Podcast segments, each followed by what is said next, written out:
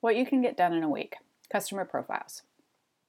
Customer avatar, customer profile, persona, it's all Greek to me. This is one of the hardest pieces of the marketing puzzle for entrepreneurs. We can't seem to figure out who our ideal customers are. We're so stuck on how we can help everyone, but know we need to narrow it down to one person, and that's just hard. This is the one thing I see that makes businesses either soar to the top fast or keep spinning their wheels to make ends meet. The businesses that figure this out are successful because they make products and services specifically for their ideal clients. They talk the same talk of their clients, walk the same walk as their clients, and in return, their clients spend a shit ton of money. Map out your customer profiles in a week. I've signed up and gone through a lot of online programs, and every single one of them teach you that understanding your ideal customers is the key to creating an audience, selling more, and making more money. Every single one. But what all those programs are lacking is a systematic way of showing you how to research, interpret the data, and develop the quote unquote avatar. They all tell you ask lots of questions, send out a survey to your email list, post a poll on social media. Okay, great. What do I ask? How do I engage customers to actually give me information? Are these the places that my people really are hanging out? This all creates more questions than answers. First and foremost, let's just say what a customer avatar or profile is and why they are important. In the marketing research world, it's called a persona, and it's a noun meaning the aspect of someone's character that is presented to or perceived by others.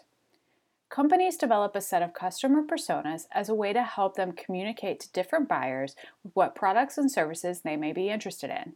Basically, personas help businesses qualify customers so that they can sell more efficiently.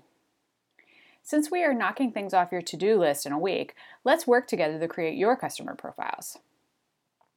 How to collect customer profile data when you have a small list or low engagement.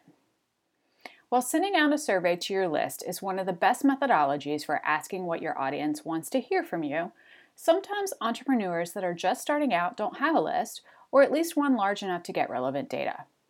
And sometimes you just have a quiet audience who, who are reading and paying attention, but just aren't active comment posters or poll takers.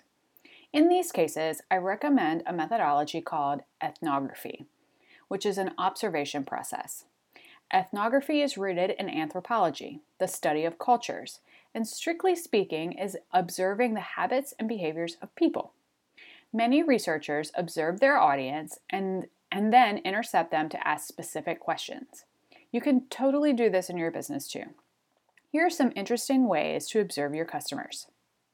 Social media groups. Let's face it, social media is here to stay and an important communication channel for many people. Yes, we all get sucked into the social media vortex and get n- nothing accomplished. But flip that around and use that time to observe what other people are doing, reading, and seeing.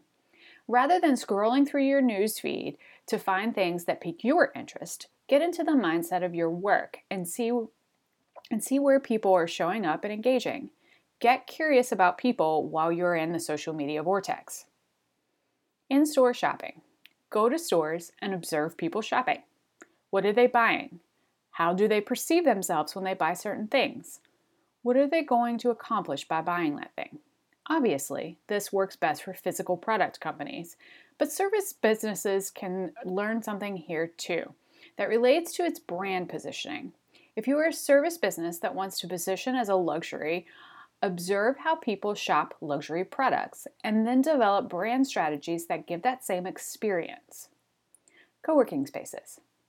This is two benefits. One, you get off of your couch and get to work someplace else for a change. And two, you can observe how others are moving through their day, who they interact with, where their eyeballs are throughout the day. While this works wonders for B2B business services and products, this can work for physical products too like observing what people are shopping for online and what times of day they do it.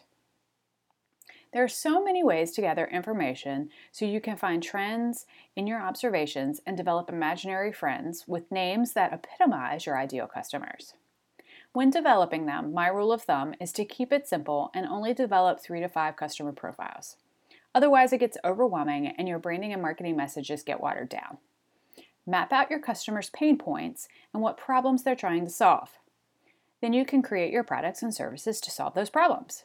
At this point, the marketing and communication just comes easy because you're speaking their language and they just get it. There is no way they aren't going to buy from you now because you just solved their problem. What are some te- techniques you have used to stalk your ideal customers? Let's work together for a week and create your customer profiles and how you can build better products and services based on them. I'm Ronnie, and thank you for listening.